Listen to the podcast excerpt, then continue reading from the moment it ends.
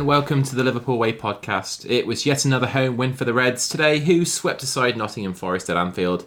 The 3 0 win saw Jota, Nunez, and Salah get on the score sheet, but there were some good performances all over the field.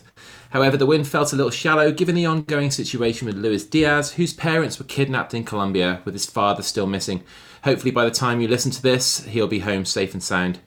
I'm Chris Smith, and I'm joined today by Dave Usher and Dan Thomas, both of whom were at Anfield today. Dave, from a football perspective, this was a really satisfying afternoon. The lads did a really solid job out there, but obviously our thoughts are with Luis right now. Yeah, it's a terrible situation. Um, when things like this happen, you always get all these like conflicting reports. And like I went to the game today thinking everything was fine, and his dad had been found. There was a report like about um, mm-hmm. Two of the two of like the kidnappers had been shot dead, and the other two had been taken into custody, and he was going he was back with his his family and that. And it turns out that was just complete bullshit, just like not true at all. So you just always have to be so careful, like what you read on social media and that. Yeah, um, it wasn't even social media. It's the, the Daily Mirror or the Sunday Mirror reported it. Whatever. It's super irresponsible from them. to be they've honest, like, lifted it from social media, haven't they? Because I, I yeah. did see the original like tweet that started it. I think, and it it looked like it was from like an account in Colombia and that. So. I suppose you just automatically, because it's in another country, you just think, oh yeah, they that must be it. They know what they're talking about. When there's like spoofers everywhere. It's not just like over here where you've got them. Um, yeah. So yeah, I, I went went to the game actually thinking like that everything was fine, and turns out it's not. He's he's still missing. Um, obviously, he wasn't going to be playing today because as soon as like you find something like that out, the first thing you do, you just jump on a plane home, which is mm-hmm. sounds like what's happened.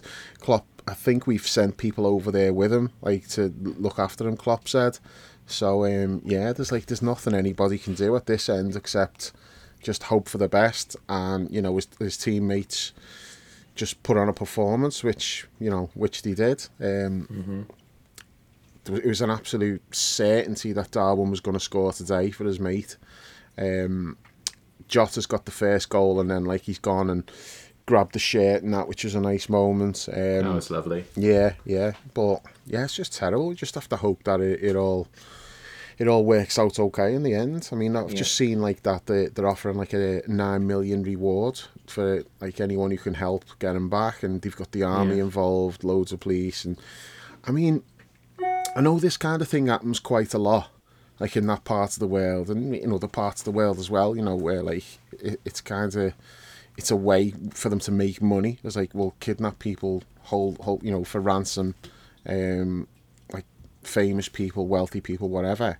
But what I find like really strange about this is like, you know, if you're gonna get some random politician who people either don't like or you know aren't really bothered about, I sort of see why you do that, thinking you'll get away with it. But I mean, Luis Diaz must be like the most popular person in Colombia so mm-hmm. any like citizens or anything who, who like see anything, they're, they're gonna want to like report it and that. It's like I just don't know how you think you could possibly get away with something like this. It's just just absolutely crazy like that that something like this has happened. It just feels like mm-hmm. surreal, doesn't it? And you you'd you'd think Dan that you'd you'd really hope that in this situation like in the end he obviously we can't predict the future but hopefully he will be okay because like the value is in getting the ransom for the hostage and everything. So, although our thoughts go out to him and everything, you know, you, you do hope that everything will be all right in the end. No less traumatic for him and his family. Um, but I thought, sort of, Klopp, as he tends to do in these situations, handled it really well after the game. He said, um, "How can you make a fo- football game feel really important on a day like this? It's really difficult. I never struggled with that. It was always my safe space."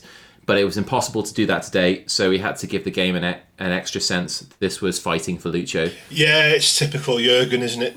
Um, he just always knows the right thing to say, um, and you, you can guarantee that the club will be looking after him. But it, it's such a um, it's just a shocking thing to, to happen. Really, you know, it's kind of the thing that you would see in uh, a, a television drama or a film, isn't it? It's just and when it affects your club and your player, it's, it's even more strange. I just hope that um, everything's okay and um, he takes as long as he needs to get his, his head sorted. And Uh, the sooner he's back out, the better for him because you, you get the feeling that football is his life. Um, but yeah, very, very sad, and um, the the lads definitely put on a show for him today, and it, obviously the, the celebration was there as well, which is nice to see. It was clearly planned out, um, and, and good on them for doing so. It, it's th- things like that send a real message of unity and strength. So that was very good, and yeah, um, I, I really feel for him, and I hope he's okay, and I hope his family are okay. Especially because yeah. Jota's the one who came into the team to replace him. So it's mm-hmm. kind of fitting that it was it was Jota who scored the goal and then went and got the shirt because you know he wouldn't have even been playing if if Diaz had been here. Yeah, he sure did his job really well today. Um, obviously, Dave, our, um, our thoughts go out to Diaz and his family and everybody connected with the situation. But we move on to the game now, and um, the Reds did do a good job in Diaz's absence. Um, all three of the forwards got on the score sheet. It's kind of what you were hoping for today, really a, a comfortable win at home.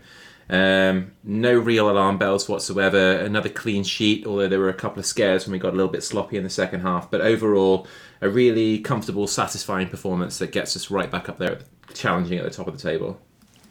Yeah, um, I thought the first half was really good. Second half, not so much. But I think with the second half, it was like you know the job was done, and we were just sort of seeing out the game without expending too much energy. So it was a little bit flat the second half, but first half was good. Um, Forest, I was a bit disappointed with their approach, to be honest. I mean, it's one thing like coming and, defending, but I expected a bit more from them, like in terms of trying to counter attack and that. And I just thought they were they were too focused on defending, and within about five minutes like I, I said to John, I was like, you know what? There's no way these are going to hold out playing like this.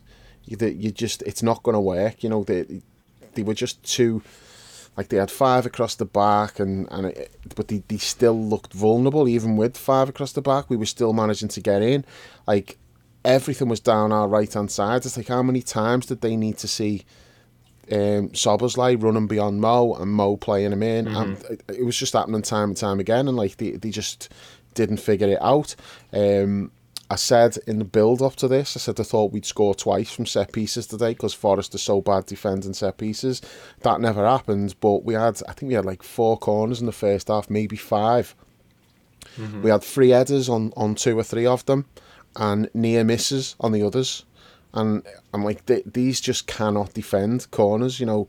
So it's we never scored from them today, but you know could easily have got a couple from corners. It's just, I mean, Forest are just not sorting that out at all. It's been a problem for a while, um, and it undermines like the good stuff that they do. But I just thought like, I mean, I thought that the striker, um, I thought he was out. I thought he'd be he was going to be out for a while, but he come on they brought him on the second half, and I don't know where that Chris Wood was. Was was he injured, or did he just not pick him? Uh, it was just a he really, was injured. He right, was injured. okay. So and maybe Big the, the other lads as well today, wasn't he? That was a shame. It was. You what? guys gutted not to be. Able, Origi was injured today. Were you guys gutted yeah. not to see him? Yeah. Um, yeah, it's a, I don't know like what's up with him, but it's you know it's a shame like that he wasn't involved today. Would have been nice to. He'd have got a great reception, obviously.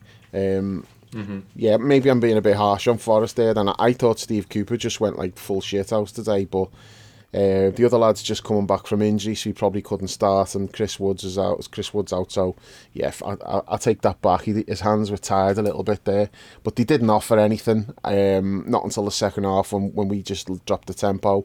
And the mm-hmm. first half was just uh, it was a good test for us in terms of like when you come up against a team that's just defending and just getting men behind the ball um, I thought we did a good job of, of getting around the sides, which is something that we don't always do, you know, against these teams. And it always frustrates yeah. me that we try to go through the middle too much, and we didn't do that. we didn't do that do it very today. well against Everton last week. Yeah, we until know. until Harvey came on and, and we upped right. the tempo. But before that, it was all central, wasn't it? It's just everything trying to go through the middle.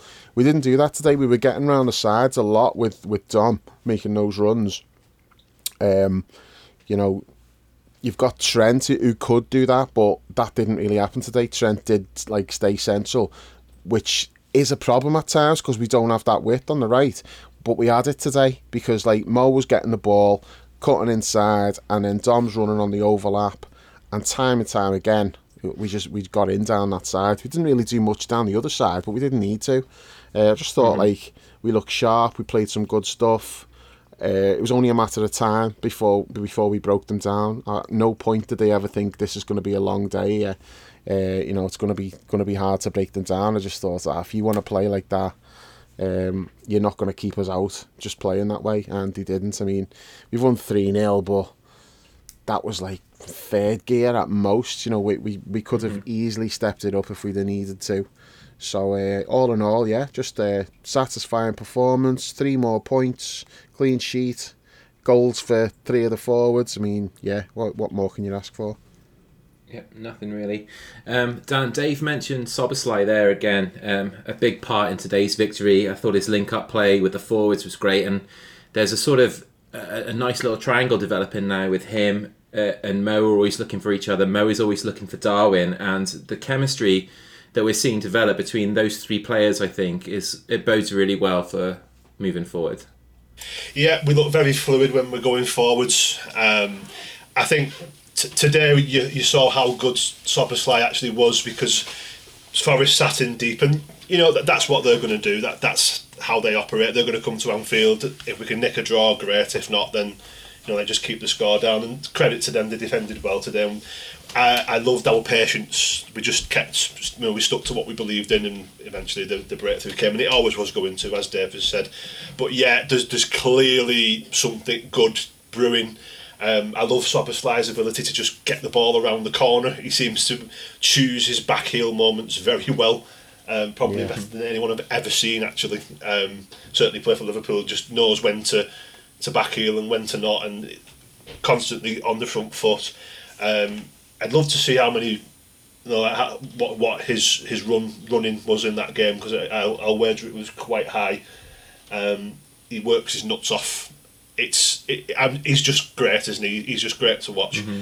um, and the, the amount of a bit of times he gets forward. We, we've talked a lot on this podcast in previous seasons about midfield maybe not contributing enough goals, and he's he's not scored lots of goals. He's scored a couple, but what what he is doing is he's breaking from midfield, timing that I always call it a Freddie Ljungberg run. You know, he, making that, mm. that break forward, and one of these days he's going to be in in about 10 yards of space and he'll score a, a great goal. But he is good at overlapping, getting the ball in, and he set, he set up um, one today, doing that obviously. The the tapping for, for Darwin, it was not um, a difficult goal in the end. And then obviously Forest went full Keystone Cops for the, the third goal, um, but it still it still it counts as an assist, an, an assist for uh, for Szoboszlai. Um, I know yeah, you was having a, a, a, the the Aquilani conversation um, Darwin's assist off the post the other day, like the time Aquilani asked the ball to, I think it was Gerrard at Burnley that time. It but was, yeah, yeah. Um, is. Uh, I can't remember what what Jurgen once said. I think about um, Mkhitaryan when he went to Dortmund. I think he said that Mkhitaryan fits Dortmund like a bucket under an arse. An or arse something. Bucket, yeah. yeah, and and Szoboszlai is, is very much that. He he oozes class, and I, I think today you saw just how important he is against the team. Where just Forest had no attacking intent to them. It's it's difficult to criticise them. The only thing I'll criticise them for is the time wasting because I absolutely despise it. Um, but the goalkeeper was really bad early on, wasn't yeah, he? Yeah, yes, he, he, was. But that got knocked on the head when they fell behind. Forest have got yeah. no strikers. They've, they've had injury problems, and um, they defended well full full full credit to them for that. They did make our life hard, but once we got the first goal, they had no plan B, and we kind of got on top. And and Dom had a had a, a very strong game. He, he always looked like he was going to create something with that little break into the box. Mm-hmm. Dave, um, Dan said like he, he does that really well when he was talking about sort of the Freddie Ljungberg run. I'm thinking like, what doesn't he do really well? I know he's just he's just phenomenal, and yeah. I, I can't remember. Like, obviously, I'm I'm living away from the UK these days. I have to sort of like I'm only get back two or three times a year. I can't remember the last time I looked forward to being in the stadium and seeing a new signing as much as I am looking forward to seeing him in December. I've got a couple of games in December, so you know, as, as fun as it's going to be to be back and see you all and, and be in the stadium and stuff, what I'm most looking forward to is like getting a look at him in the flesh. Not Darwin. I had the Darwin experience last year. no, but it's a different experience this year because Yeah. like he's flying. I saw now. Darwin's first Anfield goal in that game against West Ham. He played really well that night, so Yeah. I feel like I satisfied that craving. No, um, Dom's just something else, isn't he? He's just, as you said there, what doesn't he do well? Because, like, he, he can literally do everything. You know, he's two footed, he's quick, he's got, like, a great engine, great passer, brilliant shot, he can dribble. And the defensive side of the game, he does all of that as well. You know, like, the just the, the ground he covers, pressing, getting back, helping, helping out in defence. He's, he's just, like, the complete midfield player, which is funny because he wasn't even really playing in midfield for Leipzig. They played him like on the on the, the right hand side, basically like in Mo's position for us.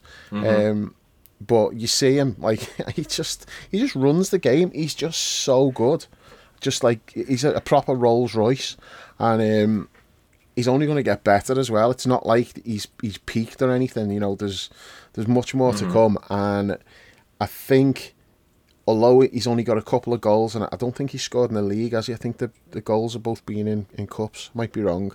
Um, but I do think that he's like a, a 10 goal a season midfield player as well. It's it's not happened yet, but you can see he's got that in him. Uh, And he might just be one of those who goes on a bit of a run where he'll score like four and five or something. Um, because he's getting forward, he's getting shots in, he's a threat and like he's what a signing.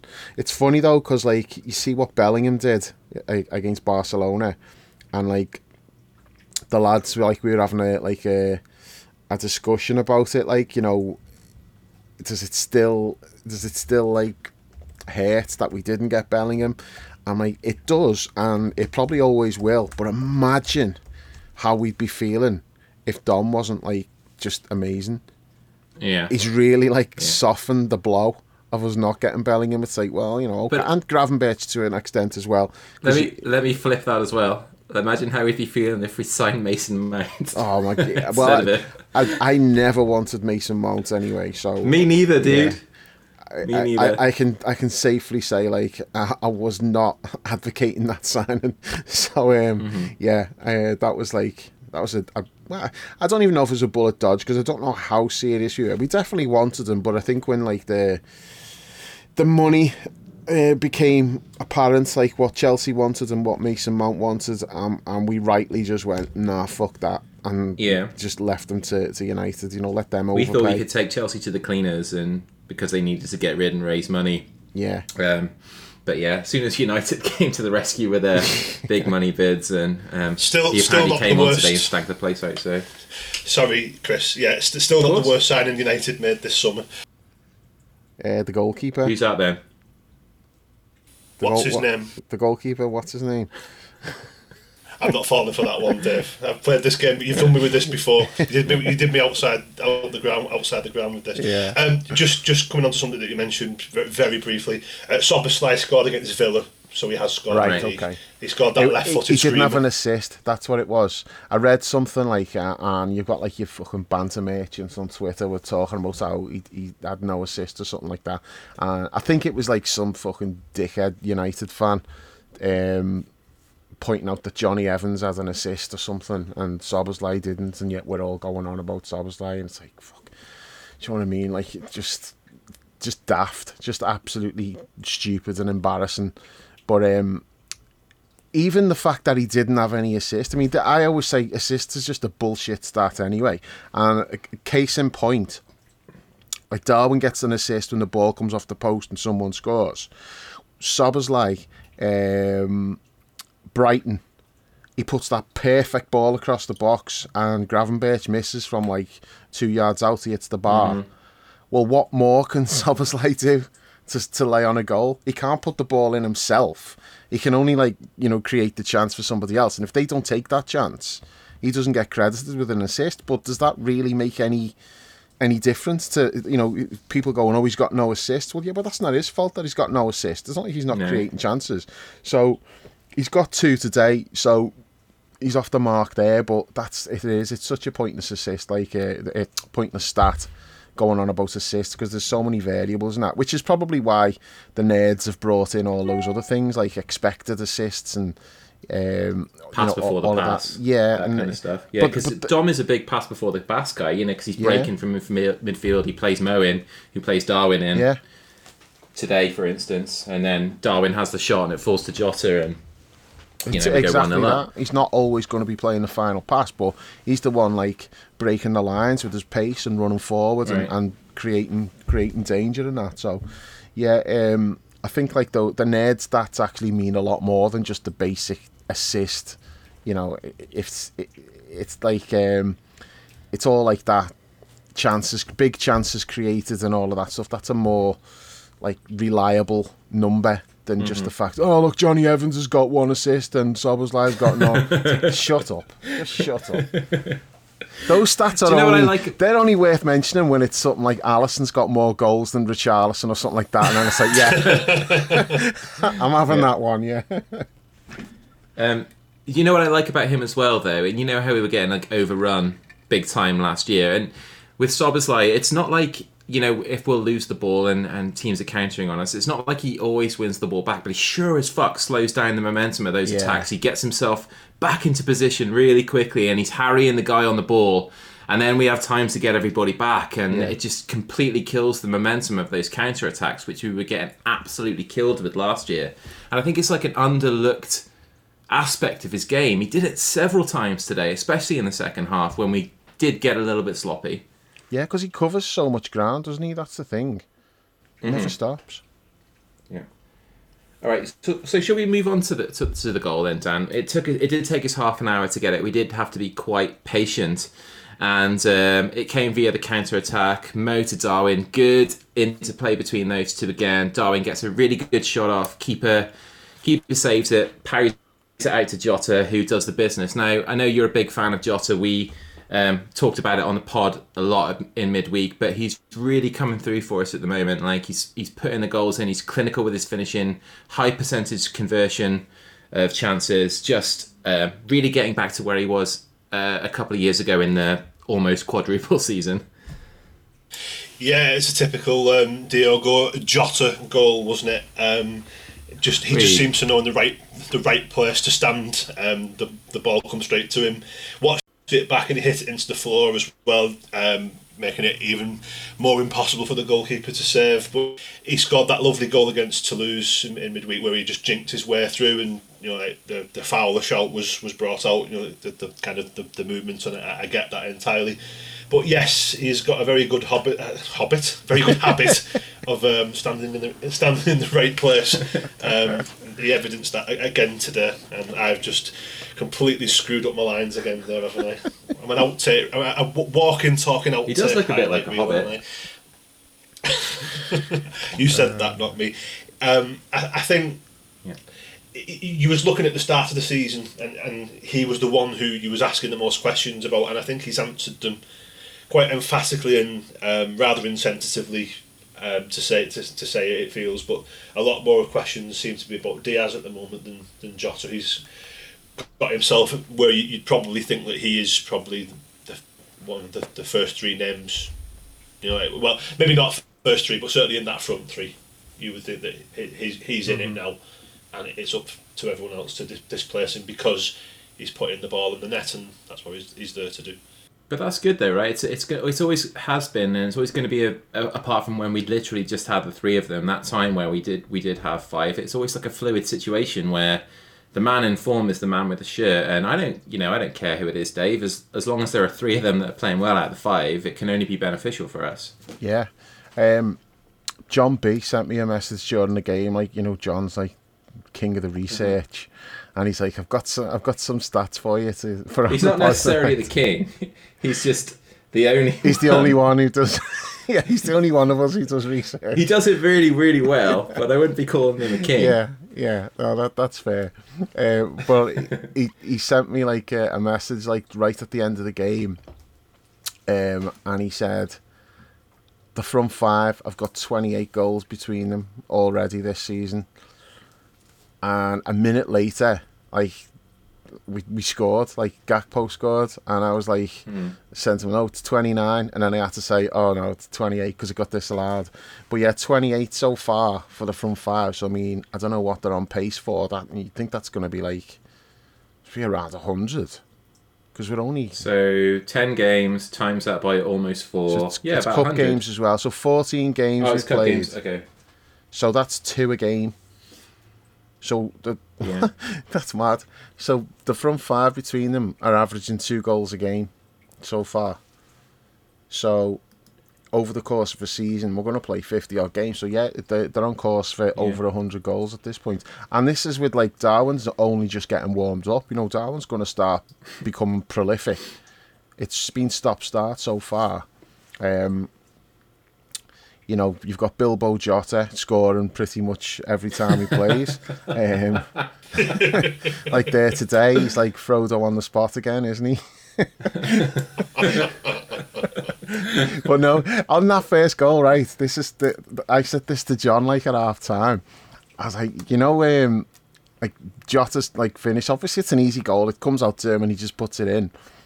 If that had fell to Darwin, I'd have been nervous. I'd have been like, "Oh, don't fuck it up," because it, it- those are the chances that that Darwin's likely to miss. You know, when he ran through and he hit that shot, it was like a really good shot, a great effort. He'd had a couple of other efforts before that. He was looking sharp, looking lively. But if that Jota chance had have fell to Darwin, I'd have been like thinking, oh, there's a 50-50 chance he's not going to score this.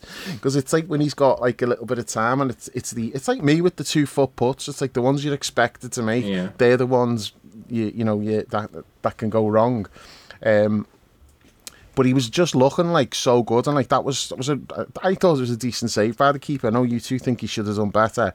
Um, I just thought it was a it was a good shot, uh, going right across him, and Jota's just in, in the right place, um, Yeah. as he as he often is, and he's never going to miss a chance like that. I mean, we we spoke the other night about he's just the most clinical of all the forwards we've got.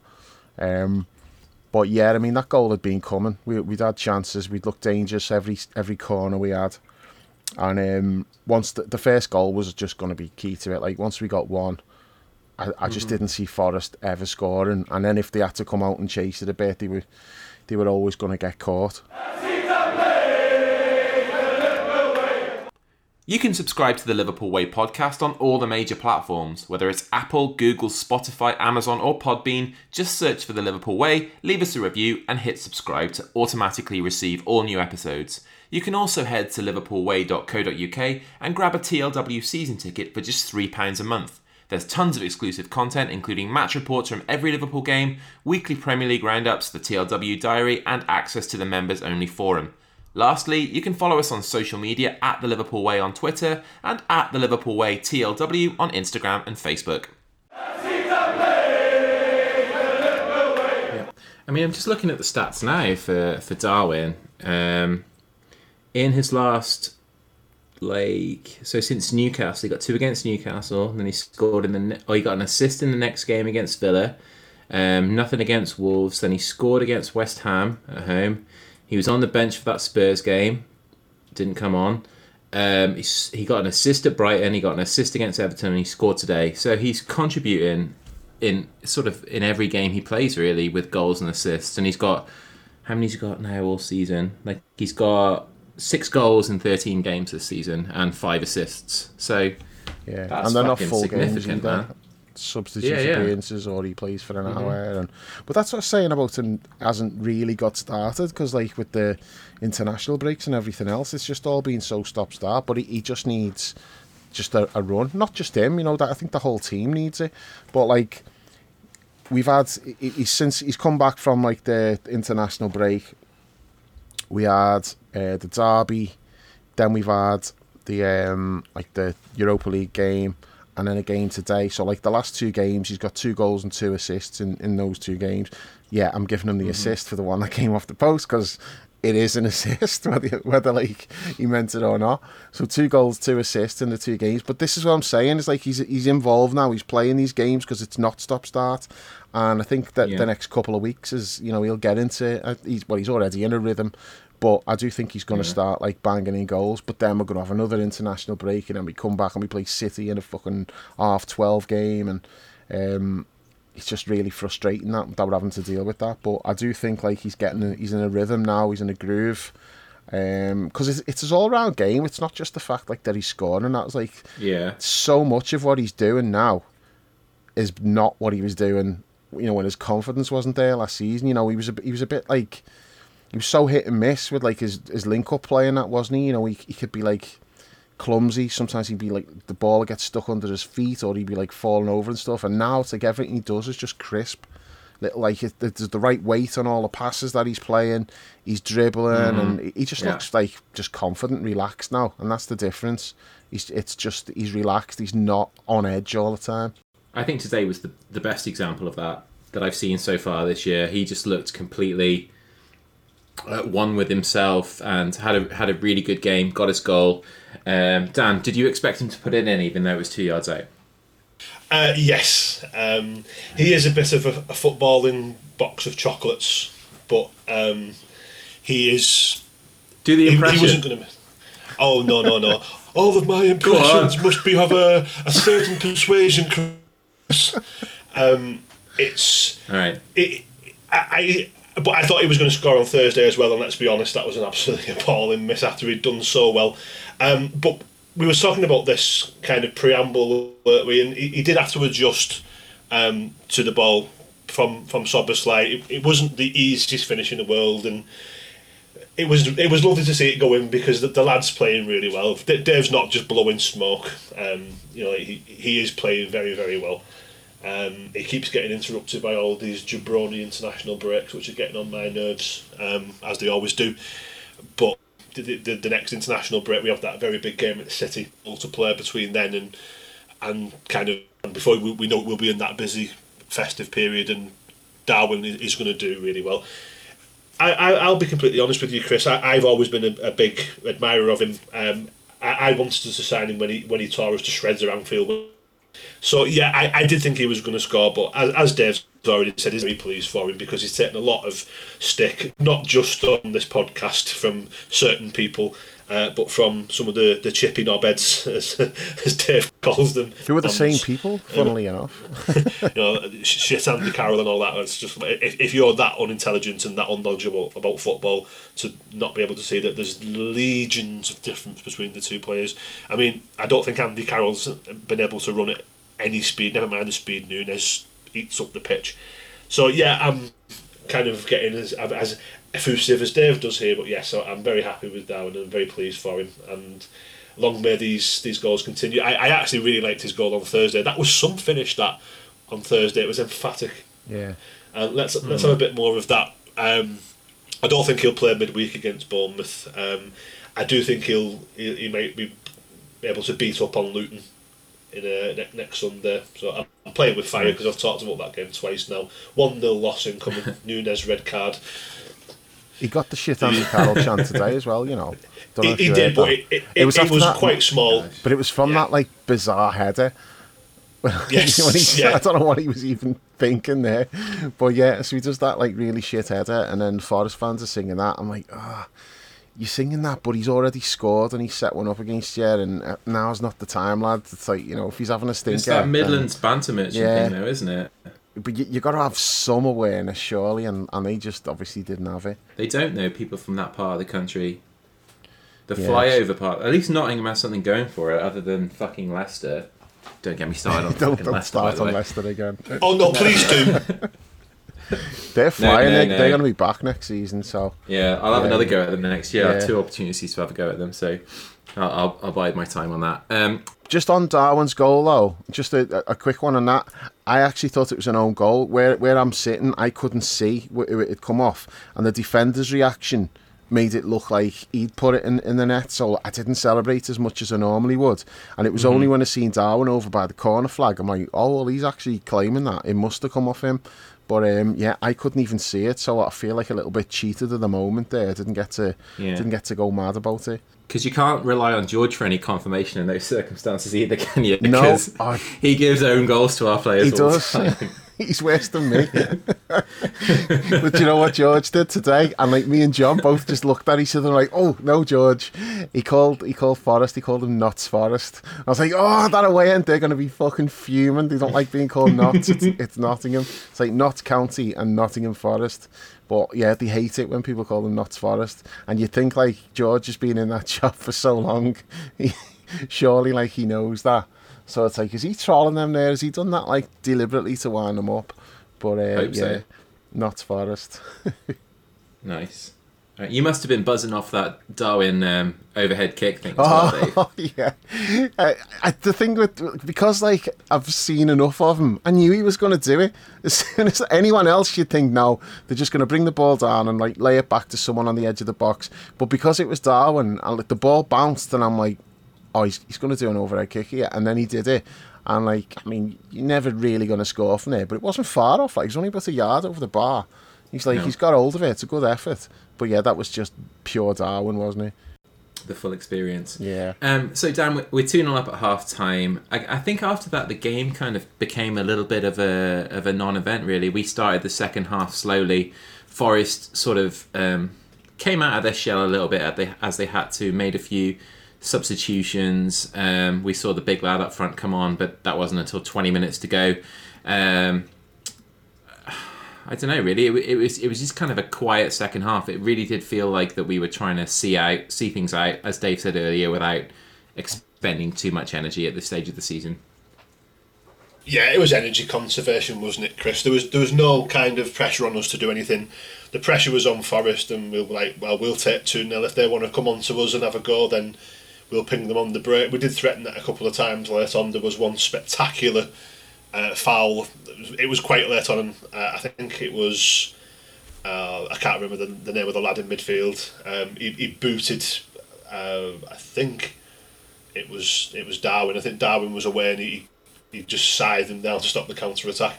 Um, so yeah, it was just a case of let's get through the game. And it looks like we've had no injuries, no suspensions, despite Alexis McAllister getting booked yet again. Another one.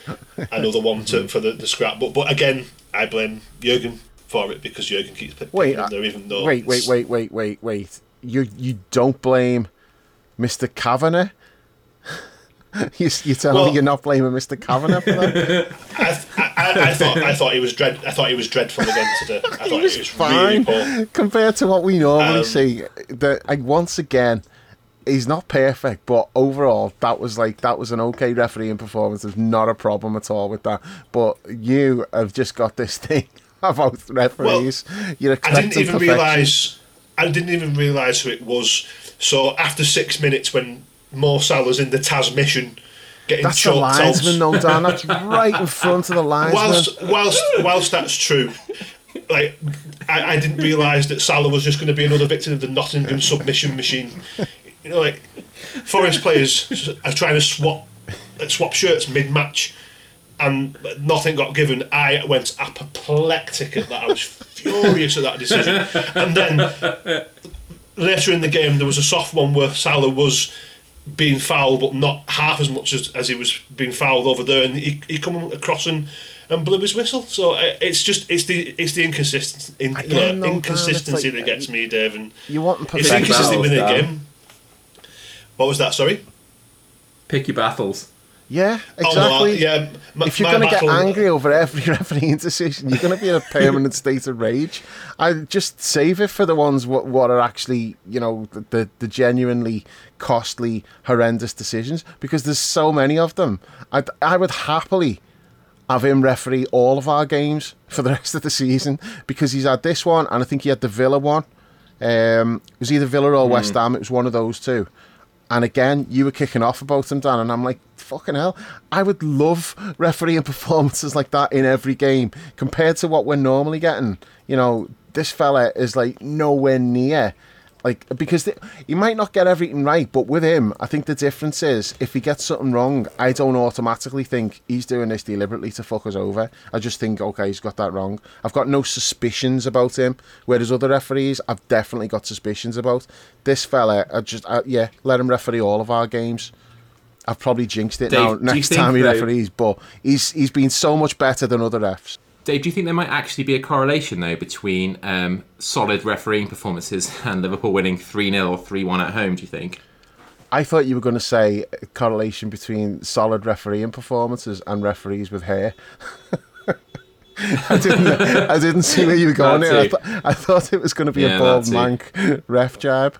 Um, obviously that helps because there's like there's no reason to be like complaining about anything. But um, No, I just mm-hmm. think maybe it's it was a relatively easy game for him. He's not had any major decisions to make, but it, it, he doesn't make it all about him. That that's all I say. You know, he, he's he's trying to just referee, and yet he did let some things go, but he also let them go for us as well. He was trying to let the game flow. Now. Yeah. You can't let that one on Mo in the first half go. That that's you've got to you've got to blow the whistle there. But at the same time, the linesman's like three yards away, looking right at it, and if he doesn't give it, the referee's maybe thinking, all right, you know, he's got a good view of it. Maybe Salah was backing in, and that's what's caused it. Like it's it's a bad decision, but that's more on the linesman than anything else. And I just think overall he was he was pretty good. Even like the McAllister booking, I feel it was a little bit harsh, but he, I can totally understand why he did it. And there was one of the Forest bookings which I thought was a little bit harsh as well. But generally speaking, you know, you're not going to get every single decision right, and I'll take that kind of performance all day. Okay, fair That's enough. fair. That's Um, fair. Dan, Dan, we um, th- we were relatively comfortable. There were a couple of moments for Forest in the second half, namely the volley that hit the underside of the bar. Lovely strike, really unlucky to to not bounce in the net there. Um, if the game goes to two one, maybe we get a little edgy, a little bit nervous. Uh, thankfully, that wasn't the case, and then we, and then we put the bed. I think it was from a Forest long throw, and it's headed out to Szoboszlai, who just twats it forward um, towards Mo. And I mean, I know you like to talk about goalkeepers, but the defender lets it bounce. The goalkeeper has clueless what to do. Salah puts it into an empty net. How did you see that situation uh, as part of the goalkeepers union? Um, for me, th- there looks to be a lack of communication. The keeper has made a good, strong start to come and get that, so he should probably follow through with it. But I'd need to look back back at who said what. But when the goalkeeper's there, he should just deal with it. To be honest, if you've come up that far out of your goal, there's nothing to lose by sticking it in the corner, you know, back where it's come from or, or wherever. But when that happens, it looks completely ridiculous, and it, it did. Um, I, I- couldn't believe that it had happened, but at the same time, it was so transparent that it was going to. It was. I thought that was going to happen, or I thought it was going to bounce up and the goalkeeper was going to give a free kick away. I don't think it would have been a red card because there was cover, but um, yeah, that's what I, that's the the alternative. But it, it was so obviously going to go wrong, and I can't put my finger on why. You just knew what was going to happen. I It's the think just- goalkeeper. I think it was an awkward ball. It was like a really, it was in a really awkward position for both of them. You know, it like it just kind of like do do we head it? Do we let it bounce? That it was precisely between the two of them, uh, and um, yeah, it went badly wrong. The keeper Yeah, he needs to just stay where he is and let the defender head it back to him. As soon as he comes out, Yeah. the defender's like dealing with that, and then the defender gets a shout because he leaves it. Uh, so the keeper comes running out, he gives him a shout, and then the keeper just is all over the place, doesn't even get the ball. And you can see as soon as it goes in, the defender's like screaming at the keeper because he, he obviously had a shout from him. But he's got no business running out there. But you could see it coming a mile off because the defender didn't see the goalkeeper. And I thought what was going to happen was he was going to try and head it back to him. And then the keeper's not there and Mo's going to run through and score. So that didn't quite happen because he got a shout, so he left it. But as soon as the goalkeeper come running out like that, you knew, oh, th- there's trouble here. You know, something's going to happen, and and it did. It's like just, and we didn't really do much in the second half, and we've just got that like present, which killed the game completely. Because as you said, if Forest had got back to two one, you never know what happens then. But so the third goal was was vital because that just completely kills it. But we weren't really pushing to get that, especially like after the substitutions. Um, like when Darwin went off specifically, not just I'm not just saying that because he's my boy, but I felt like bringing him off was a kind of a statement of like you know, and then Harvey goes in the front three, and it was like okay, we're just seeing this out now. We're not actually like pushing to get another goal. Um, I, that that was the message that that I got from that, and then. Uh, and that's how the game played out. Really, we weren't really doing a great deal like uh, in attack anymore. Um, but we didn't need to because at 3 0, you know, that's it. Like, it's just game over, isn't it? Can I just jump in there and be a complete bastard and say that um, the Elanga hit the bar at, at, at 3 0? I did think that, but I wasn't sure. Oh, really? Okay, Yeah. fair enough. But Fair enough. I, I did think, though, That's like, the way the game had started to go, Forest all of a sudden seemed to be getting on the ball a little bit more than they were, and it didn't translate to chances, but you could feel okay, there's a little bit of a, a shift here, and they're starting to think, okay, we might get something, and then they start making like attacking substitutions as well. So if they had scored at 2 0, you know, it suddenly gets a bit edgy. So yeah, the third goal was was was vital, and once that went in, that was it. It didn't matter what Forest did after that, and they did nearly score, as you say. They hit the bar. Uh, I think it was Elanga again had another chance, another volley, similar position, and he totally fucking mm. ballooned it into the top tier of the. He had a decent chance in the first half as well. Yeah. Um, and I was but, getting worked up at um, that point Dave, because I love my clean sheets. Yeah. you do. You got it in the end, though. That's fair enough. Um, Dave, it's a, it's another goal for Salah. Um, more often than not, even if it's late in games and we're winning and it looks pretty comfortable, he just gets himself on the score sheet. It happened in midweek. Apparently now he's the first. He's only the third player in our history to score in the first five home games at Anfield in the league. They didn't mention the club didn't mention who the other two are. Uh, I, I, think we can all probably speculate on that. Um, I don't know, but I'm going to piss you off here and I just saw a tweet from a guy called Michael Reed that's been widely retweeted, so I hope it's true. And it says, if Luis Diaz's goal versus Spurs hadn't been incorrectly ruled out for offside, Mo Salah would have now broken the record for consecutive Premier League appearances with at least one goal or assist 16. The current record is 15, held by Jamie Vardy and Salah himself. Fucking hell. yeah, that that game's going to take a lot of getting over. It every time I look mm-hmm. at the mm-hmm. table and see Tottenham at the top, it really fucking bothers me. They're in a totally right. false position. There should be an asterisk next to that. Uh, and like that is the only reason why they're top. There should be an asterisk. I don't care what anyone says. There should yeah. be. They're in a because they'd have position. three less and we'd have three more. Yeah, they do not deserve to be top of the table. And they've had like yeah. such an easy run. They've had by far like the easiest run of fixtures. So they're in a false position there anyway. They're not going to stay there. We all know that. But yeah, I'm just getting like really pissed off with, with Spurs at the moment. Uh, and, and it stems from that. And I, I wasn't their fault what happened. It's just their reaction to it. You know, they've, they've just like really yeah. pissed me off, like the way their fans have reacted and the shit the manager came out with, and nah, just fuck Spurs sooner they're You're not a big fan of Big Ange, are you? you, ha- you, haven't really had a say about this on the pod so far. You've been writing about it in your roundups every week. Don't trust him. no. something off about you've him. really taken a... There's something off about him. Like, he, he won't what look people in the eye. Watch him in his interviews. He looks at the floor all the time. There's yeah. just something off about him. And then there's the whole embracing the, the Robbie Williams thing as well. Like, that's, that's a red flag. But no, that's this... a good song though. To be honest, man. Oh my god. Angels is a classic. Oh my god. What's wrong with Angels? Oh my god. this is uh, this is shocking. Mate, as a as a guy who embraces like five, they're yeah. your favourite band. Basically, they're not my favourite band. Jovi. That's right. I created myself. Third favourite. But you're a you're a huge fan of '90s boy band pop, though. To be fair to you. Yeah, but no, Robbie Williams is just uh, no. I'm appalled by that. That's a good song. It's not. Dan, what do you reckon about this? Are you a, are you on board with Robbie Williams' Angels as a classic pop song or not? Angels is a is a good song. Yes. Do I, do I welcome its presence at a football match?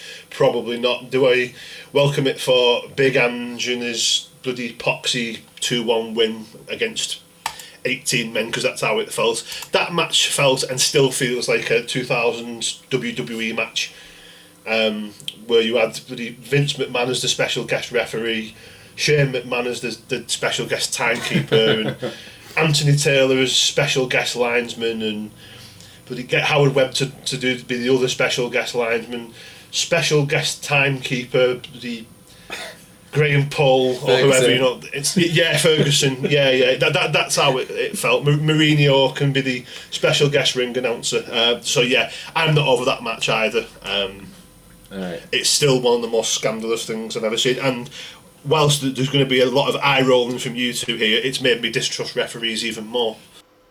Well, certain referees, yeah, but you know, the, here's, the, here's the problem I've got with it now. It's forgotten about no one's asked, and nothing's changed. Those those people are back doing the jobs after one week off. Curtis Jones is still suspended and like still not playing. He's back now, like, but um, mm-hmm. nothing changed after that. It was like that happened, and then nothing's changed. The same people are still in positions, and we got screwed. Tottenham's top of the league, and and it's like everyone's moved on. And if if Yeah. anyone mentions it, it's like, oh, you stop going on about it. Moaning Scousers. Yeah, it's. But so by the same token, you look at you look at like um, Burnley getting their asses handed to them yesterday, massive screw job, and like a month ago, Vincent Kompany was just saying you got to suck this thing up. So like Yeah. there was a chance, there was there really was a chance for um, clubs to come together and demand an improvement in standards, demand an to demand changes to VAR, but they basically just you know shit out of it short sightedly, Yeah. and now other people are getting screwed from. We'll probably be all right from this point on, to be honest. Like I don't think people will fuck us over that badly again, just because of what happened previously. I think we'll probably end up getting more favourable decisions in big games than we would have got previously. But there was a real chance for wholesale change there. It didn't happen, mainly because the other clubs just was like, "Oh yeah, sorry, Scousers, you have to suck this thing Yeah. up." So, good luck living with that. Yeah, what Um, Sean Dyche was doing I mean, it, and then last week he's he's fucking screaming blue murder about like one decision, one like borderline decision that could go either way, and he's talking about it like it's the fucking biggest injustice, like it was like the Great Train Robbery or something. It's like, hang on a minute, that was just a Yeah. decision that could have gone either way, and you're like making a big thing of it, and then loads of people jumped on the bandwagon and were talking about it. I'm like, fucking hell, what happened to us? Only got like a little bit more publicity than that. It was just that that thing mm-hmm. with in the derby. Those things happen every single game of football, and yet they were trying to make out that that was like something outrageous. And you know, I'm like, you cheeky bastard. The way you were one of those who was saying, yeah, these things happen. You've just got to accept it and move on. And then the next thing, like one decision goes against them, and he's like, he's he's giving it all that, and his fucking players as well.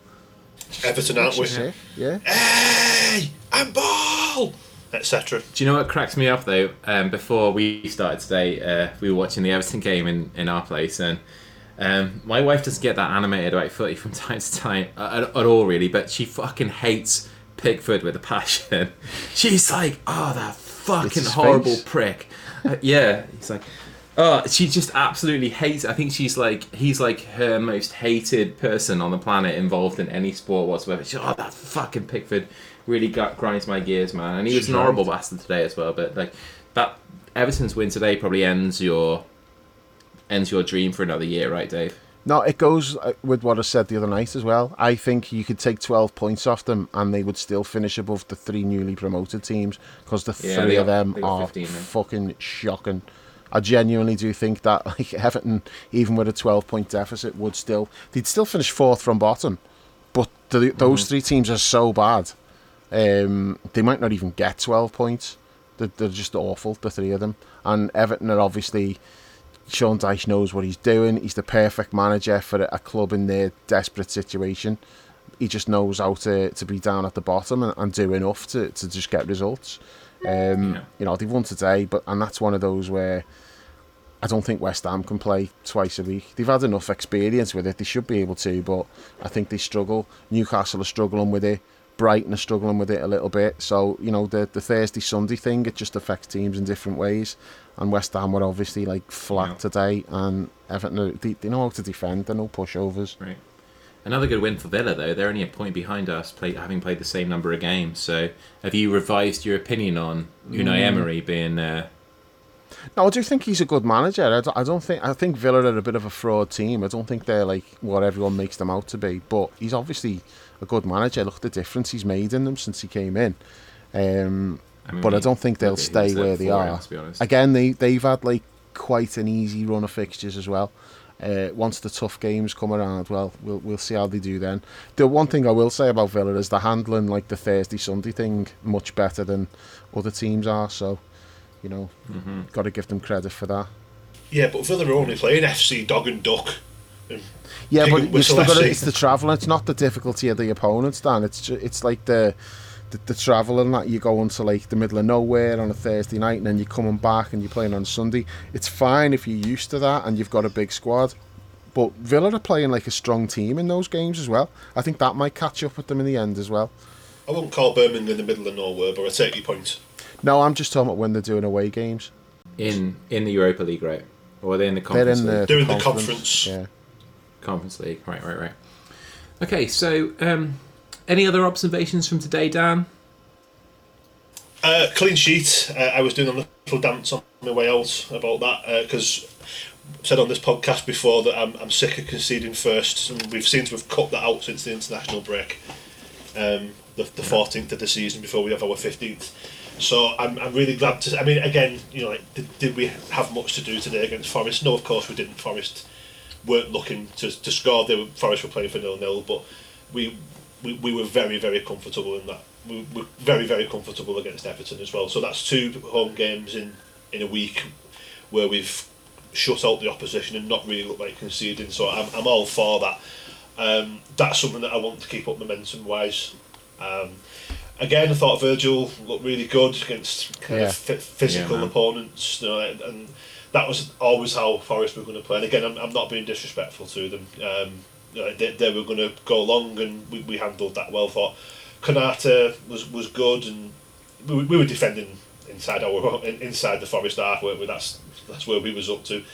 Um, I think Costas was sloppy again. I think he needs to really get a bit of a run of form going. I, I'm willing to give him the benefit of the doubt because you know he, he's been Robbo's understudy for two years. You know he's not really played enough football to, to warrant being in, in a good run of form. But I would certainly play him at Bournemouth on, on Wednesday, which I'm sure we'll come on to later on, later on. Um, just to try and see if we can play him into some form because he's, he's not in it currently. He, he looks like the weak link at the moment. I Um, didn't think. I thought he was better today than he was. yeah, he, he wasn't he wasn't terrible, but I, I don't think that I, I, I just want to see more from him because I, I know there's more there. We've seen it, um, Yeah. And I just feel like he's not playing to the level that he can currently. Uh, Is it a big problem with the way we play with this box midfield and, and Trent going in there that kind of the left back doesn't get forward as much as, as, as they used to and it's not as integral to our play? Um, so it's not really a huge problem. Um, but I would like to see more from, from Costas. But yeah the, the, the big thing for me Chris is three points no problems no injuries and uh, again I'll say it because I can't get enough of it clean sheet I, I think um, I want to talk about Trent actually because it looked like Trent enjoyed himself today. I thought he had a good game. We spoke about his role and whether we're convinced by it or not. And you know, I, I still, I still do have this like nostalgia about like seeing him at right back and what he was doing there. Um, and hopefully at some point we will see that again. You know, it's it's a good option to have. But I thought he uh, he did a lot of nice things today. Thought he looked like he was enjoying himself. Um, again, no, I don't think he had like a massive influence on the game, but I thought he played well. And maybe this is, you know, this is just how it's going to be now. It's like they want him on the ball in that centre back position. Right, he's not, he's not even really in midfield anymore. He's more like just Konaté goes over to right back and Trent gets on the ball there. But I, I just liked uh, that he was able to get away from people a few times, a little shimmy, and then went past them. And once you do that, it just opens things up for other people. You know, Dom's obviously really good at that. Trent did it a few times, and um, yeah, I liked watching him today. Thought thought he looked he looked in good form. Uh, I didn't think Costas was bad today. I thought Costas was better than he was, and also uh, you got to take into account who he was up against. Uh, like Forest's best player is Gibbs White. He's a really really good player. Him, I like him. Um, so Costas is having to deal with him, so he's not getting forward as much. Couple years ago. Um, yeah, so I, I thought Costas was fine today. I think it was a step in the right direction. Um, so if we want to go on to the the cup game then and, and what we think, you know, who's going to play in that, I'll start with Costas. Maybe play him for an hour, but I, I definitely wouldn't be wanting to overplay him because I think we need to protect him a little bit because we don't know if like well I suppose it'd be Gomez would be next in line because we don't know whether Luke Chambers would be up to play in Premier League football yet. We need to have a bit more of a, a look at him in the cups. Um, but I, I would I, see because we're playing on Wednesday, so we're doing Sunday, Wednesday, Sunday. If you wanted to, you could pick your, your entire first team on Wednesday if you wanted to do it. I don't think we will, but I think we might go stronger than people maybe think. Maybe like six or seven starters, and then you're bringing in the likes of Gomez, Endo, maybe Harvey, Curtis might come back in. I don't think we're going to see like kids and a load of changes. I don't think we'll do that on Wednesday. So maybe Costas to start, and then Chambers to come on for the last half an hour or something. Can I just come back to today a little bit? Because there's a couple of points I want to pick up on that you both made. Firstly, on Trent, Dave. Yeah.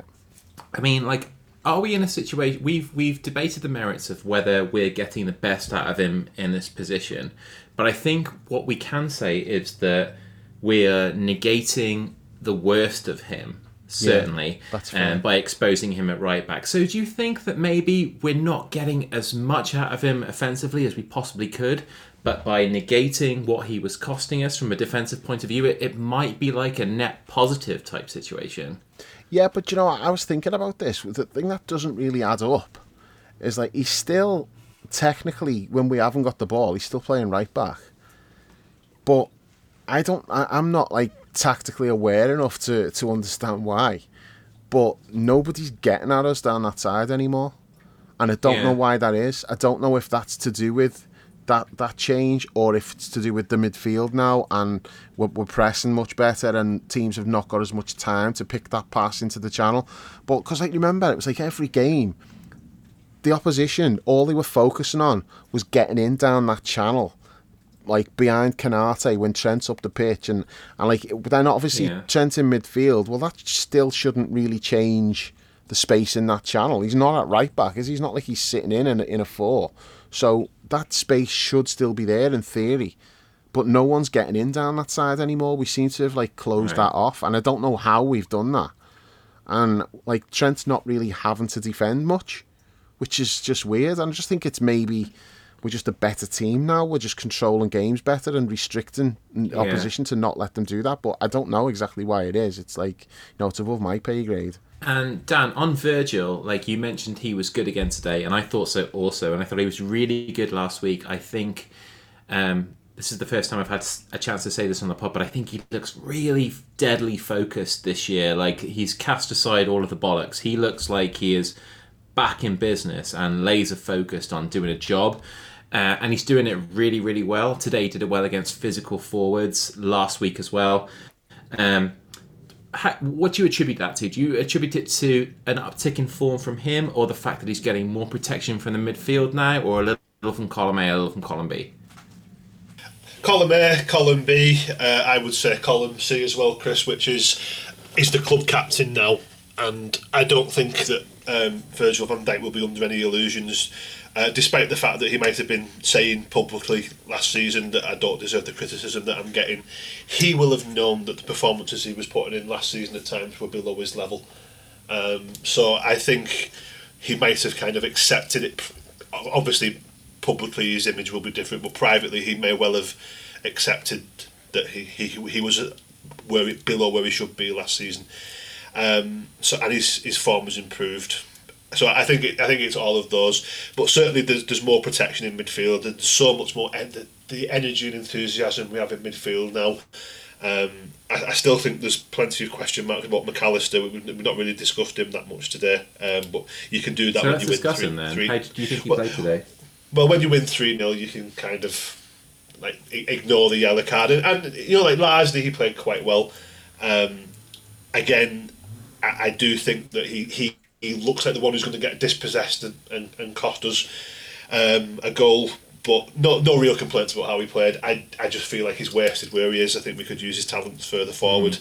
Um, and then you know you, you go to question you know, like why does Endo not start? Uh, but we're, we're going down rabbit holes here, which we've been discussing in other podcasts. I'm sure Endo's time will come to start. And I, again, he's another one I expect will play on Wednesday. But but um, Yeah. yeah, on Van Dijk, yeah, much improved, and I think the, the way we're playing, and I think he's gone up a level, knowing that he's the club captain. I think he's kind of gone up a level, and, and that's good. You know, like that's kind of taking personal responsibility. I'm, I'm glad to see that, and I think it's uh, really important that he, he wants to lead by example, and, and he is doing currently. Good stuff, Dan. Um, on Mac Allister, Dave, um, he's he's adapted to this role. I mean, we can talk about how, how well he's done it, but he's he has done it with zero complaints. The thing I noticed today, above all else, is that I feel like he's itching to do more. he wants to get forward. He wants to get shots off. Like he's absolutely playing within himself right now, and if we're judging him on his performances in the six, we're not really doing justice to what we're eventually probably going to see from him if we get Andre in or if we get another six in or whatever. And then it's him and Dom in those positions, uh, the the two number eights. Like that's a in, enthralling prospect for me. Yeah, I thought he played well today. Uh, I, I, I'm kind of with Dan in the sense sometimes when the ball gets played into him, I am like wincing a little bit, thinking, "Oh, is he going to get caught from behind or something here? He's going to get dispossessed." But he didn't. He played well. Didn't I don't remember him losing the ball much. Um, good passing, just got about the pitch well. Uh, the booking's just one of them things. I mean, if you play in that position, I feel like you're going to pick up a lot of bookings because it's your job to stop counter attacks like that. So, um, and and I did think the booking was a little bit soft. Um, but no, good performance. Uh, I want to see him playing further forward, but I've wanted that for like well two three months, and it's not really yeah. happened. He's he's just in the six at the moment, and I, I can't really see that changing uh, until you know possibly if if Andre comes in in January, and even then. They might take him. It might take him a while to get up to speed anyway. So we might see Mac Allister play in this position for the next, you know, three, four months or something. Mm-hmm. Yeah, I hope not. I, yeah. I really, I'm really keen to see him play in the position that we bought him for, and I think so it's man. a little bit unfair of him because he's had a tough time of it adapting to that position. But like I say, he's done it without complaint, so good for him. Um, so, anything else you guys want to touch on about today before we do have a brief look at Bournemouth away on Wednesday night? Uh, nothing springs to mind now. Mm. Just for play to the Forest fans for the um, justice for the '97 banner before the game. I didn't even see that, but they were good last season as well. To be fair, yeah, which so is a, be, it's like, a complete but... about face from them because they were knobheads for so long, and it's like the pennies finally dropped, and they've they've been really good last couple of games, mm, which is that nice FA Cup see. game last year when they left the ninety-seven seats unattended was really nice as yeah, well. So yeah. credit where it's due there. Um, so moving on to midweek, Bournemouth away in the League Cup. Um, I guess it depends how strong Bournemouth go in this one as well, because they're fighting for their lives at the bottom of the table. They're probably not going to play their first eleven. Um, Dan, I think probably with what we can put up out compared to what they're going to put out, it should be a relatively comfortable night for us. Uh, you would think so, Chris. Um, I think you just touched upon kind of what me and Dave were talking about earlier um, before you joined, which was I, I don't see Bournemouth taking that game too seriously. They've got far bigger fish to fry. They're perilously close to the relegation zone, although they had a, a good win against Burnley yesterday. That is a, a big win for them.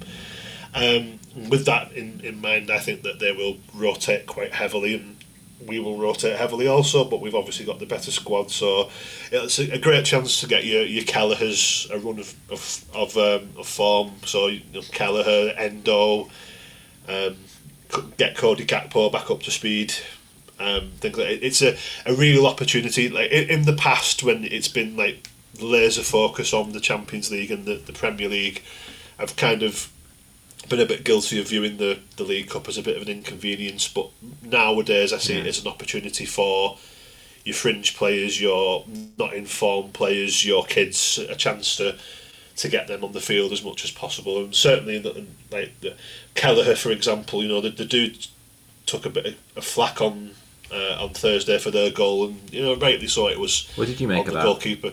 It's the goalkeeper's fault. The goalkeeper he, he started to come and then changed his mind, and then when you do that, he, he started to retreat. Then you're in, in no man's land, and despite all that, the, the Toulouse players just hit it hard. He's not hit it with any finesse, and it's gone straight through Kelleher as well. The South, the Southampton game at the end of last season is one which people like to kind of flag as well. It's like the dude's not played. He's not in, in form you know, he's, he's not got any kind of, of match sharpness. So I, I kind of disregarded that one. But I, I want to see I, I want to see Kelleher um, playing in, in these games, and, and I'm sure he will. Um, you know that that's the way his, his career, Liverpool career is going. Is is the cup goalkeeper. Um, so yeah, we are going to rotate, and we should have way too much for Bournemouth, depending on how seriously they take it. But I, I don't I don't think you're going to see like the likes of Dom Solanke in, in, in their team. I think they will want to have a a clear run at their next league game. I'm not entirely sure who that is, but that, that will be the. It's Man City away. It's, so I was just going to say, it, it, just just come to, to mind. Yeah, that they're gonna they're going to lose heavily next week, no matter what. So. Uh, I'm, I'm not too sure how, how they'll go, but we, we will rotate and we still should have too much. And if we don't have too much starting, we should have too much off the bench. Yeah. I think I guess Dave, it's imp- like obviously progression in a tournament that we've won more than anybody is um, is important. But by the same token, we want to keep the, the squad involved. The whole it's been talked about quite a lot recently. What Jota said about sort of how the runs in the lesser competitions have kept everybody involved and kept everybody sharp. I want to see that continue. Obviously, you know, I, I hated the Liverpool seasons where we meekly surrendered in the domestic cup competitions, even though they're not, you know, the primary goals. So hopefully we can, you know, put a team out on Wednesday that does a does a passable job and, and gets us through to the next round. I think we'll go pretty strong. I think Bournemouth will go strong as well. I didn't know they were playing Man City next weekend, but that's even more reason for them to go all out against us. Um, it it always it just annoys me when like teams are like not taking the cup seriously, you know, because it's like, well, when are you ever likely to, if you've got a chance to, to, to get to a final, maybe somebody like Bournemouth, why would they not go all out to do it? And yeah, I know like they they they're trying to fight relegation and stuff, but I don't see why you can't do both. It's not like they're playing in Europe. You know, it's different mm-hmm. for like say West Ham for example, who were playing in Europe, and then if they if they rest players for the cup, and I think they did, and I think they got knocked out, didn't they? Um, that's understandable to me, but it's not understandable when a team that's got nothing else going on and the resting players for cup games. Like Everton do it all the time. I'm like, what the fuck are you doing? You should be trying to win something. You know, you haven't won anything like since fucking Adam was a lad. 1995. Yeah, and then I, I just I don't get it, and so I think Bournemouth should go strong against us, and especially because they got Man City at the weekend.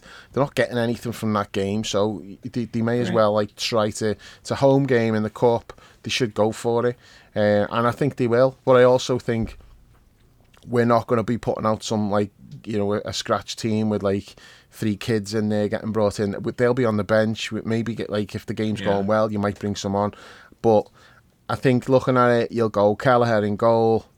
Um, possibly Trent rested, but I, I, wouldn't even be surprised if Trent started with Gomez and Matip centre backs. Obviously, you've got Quansah who could come in and Gomez could play right back.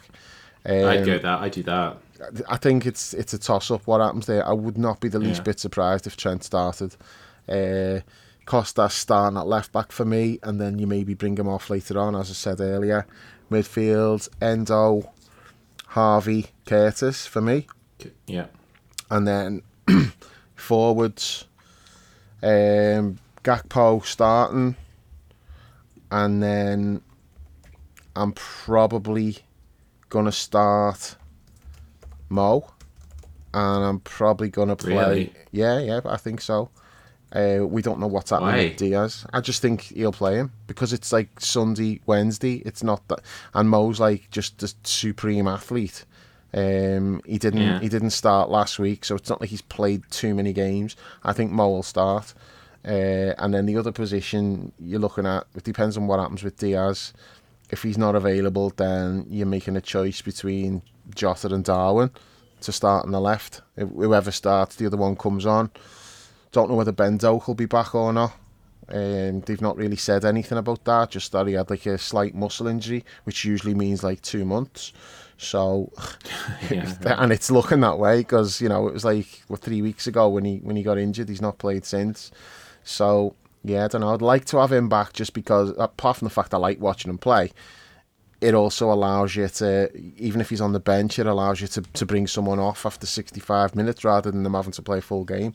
So, yeah, I think we'll go a pretty strong team. And then hopefully, if you can get the game in hand, then you you can start making some changes. Then you'll have probably like mm-hmm. Chambers and McConnell on the bench. Um, depends who else is fit. If Doak's back, uh, Klopp name checked Bobby Clark last week, but he's injured as well. So don't know whether he'll be back in time. Uh, so it's probably just going to be like a really strong team with probably the same squad that played today. And some of the players who were on the bench today will come in the starting lineup. But I think it's like mm-hmm. everyone who's involved today will, will be involved in the squad on Wednesday. I don't think we'll be leaving Van Dijk at home and Salah at home. I don't think that'll happen. I think they'll be on the bench if if they're not starting. Uh, and yeah, I, I, I think we'll win. I think we'll go through and keep the momentum going because it's going back to the Jota thing again, but he's right. You know, it's it just it keeps everyone involved, and it's not just like a case of keeping the fringe players involved. It's also like it's good for like the confidence of like you know the forwards are getting mm-hmm. goals all the time. That you know they're not having to play ninety minutes in every game, but if they're getting an hour, like you know Darwin for example played an hour the other night, and then he's played what do you get today like something like seventy minutes, something like that, seventy five maybe. So you're not overplaying them but they're involved in every game, which means they're, they're getting mm-hmm. chances to score and create goals for teammates and stuff. And I just think everything's like they're all feeding off each other and that. So, yeah, I, I like what we've been doing, and I really want us to win because it's it's not even at this point. It's not even about wanting to win the cup. I just want us to stay in the cup. You know, and, and then right. when you when you get to the latter stages, then you start thinking about winning it. I just want to stay in it at the moment because I think we it's it's good for us. It's you're getting like people games who are not necessarily. If you're only playing in the league, and you've got a squad as big as ours, it's a problem because people are not getting minutes. Whereas this is a chance to you know the likes of Endo and Gomez and that you're getting them all involved and and, and you're able to rotate it around, mix and match. And I just think it's it's better for us to, to be in this situation. Yeah. So really want to win that game on Wednesday. Right, and if we win on Wednesday, we're like two games. Well, two ties away from Wembley as well. Mm. So I was just going to say maybe the floodlights will go off at the Vitality Stadium on Wednesday, and you'll just hear the Undertaker's dong, and the lights will come back on, and Thiago will be finally fit. Thiago, oh my god, he's not even oh, in training yet. It's every quarter of a million pounds a week. Yeah, every time he gets close, he just has another setback, and he's out. It's like, you know, and Bajcetic as well. That's frustrating because we really want to see him you know the progress well, he made last year. As much as it is frustrating. Yeah, I think it's one of those when like someone's out with a long term injury and they come back and then they start picking up other stupid little injuries, mm-hmm. just the body just like trying to compensate for it and that. So I don't think it's uh, anything serious that he's got, but again, it's it's just really frustrating because he was so good last year. I just wanted to see more of him. Nice. Yeah, definitely, I agree. Um, so, anything else you guys want to add about today, about Wednesday, about other games that happened this weekend, namely Manchester United getting smacked in the Manchester Derby yet again. Yeah. Um, before we call it a night. We may as well mention that because I see that um, Manchester City got a, a, dodgy penalty call from Michael Oliver, who just a few short weeks ago, as we well mm. know, had a business trip to the United Arab Emirates. Suspicious, hmm. or not and suspicious? Didn't send off Kovacic like the week after. Yeah coming back as well. Uh, and there was also one where he evened it out later in the game where um, Maguire was holding Haaland for about like five or six seconds in the penalty area, and they didn't even call for the VAR. So, but the game was already outside by then. So, like you always say, Dave, like the only decisions that go against Manchester City is when it's irrelevant. Yeah. So, it is like last week the the second booking that Akanji got, but mm-hmm. you know mm-hmm. they're winning the game. It's late on in the game. They're already winning, but if they give these little decisions, it's like, well, look, you know, City had a player sent off harshly there. It never happens like at an important stage of any game, you know. And that, that's the funny thing is like when we we were complaining about like what happened at Tottenham, and you've got fans from all these other teams just like knobheads coming in. Oh yeah, but what about the handball we should have had like three years ago? You know, did we get that game replayed? Fans from all of these teams, everyone's chiming in, and then you got Man City backing off through the hedge like Homer Simpson. Like, yeah, we want no part of this because we've got no examples that we can give. We can't be given examples of being screwed because it never happens. And it's like, is that a coincidence? Is it fuck? I didn't even know Michael Oliver was the referee today, but again, if he's over there taking money and he's, it's like the it's Man City's chairman is like the head of like the the FA over there who were paying those officials. So essentially, those referees are getting paid by Manchester City's chairman, and then they're being allowed to referee games involving Manchester City or involving teams who are like rivals to Manchester City. It's like, how is this even being allowed to happen? It's it's mental. It's mental that it's happening, and it's not it's not being seen as a big thing. Even if there's no probably... no corruption going on, even if there's there's nothing untoward, you cannot be seen for like the possibility that that, that there is and it's clear that they're compromised by that, and yet here they are getting appointed to Man City games when they've been taking money from Man City's chairman. It's crazy. Yeah, I mean, we could probably do a whole podcast on this by itself, but um, that's another thing for another time. You guys ready to wrap this up? Yeah, I think so. Yeah, yeah. I was just about to say I need to get my boys involved in some of this uh, UAE action because it's pretty easy. You money, do that huh? shit, Dan Vito. Absolutely. I'm still gutted I didn't get the Forrest Gump impression from you, but maybe that's another thing for another time. I have to Well, so, so, the background. so, someone asked me to do a De Niro um, on the forum. I forget feel like it that's in the wheelhouse. You talking to me? You talking to me? I'm the only one here. You must be talking to me. That's not bad, that. It's not good. That's an either. upgrade. no, it's not bad though, Dave. I definitely prefer The Godfather. Yeah, all right. Fair enough. Um, so Dan will be back with more impressions on a podcast soon. Dave and I will be back after Bournemouth on Wednesday night. Um, yep, thank you very much for tuning in. Another good win for the Reds. Again, our thoughts go out with the Diaz family. Hopefully, by the time you listen to this, it will all be resolved. But um, until the next game, we will catch you soon. Best word I can say, but uh, will describe this was boom. What was this? It was really good.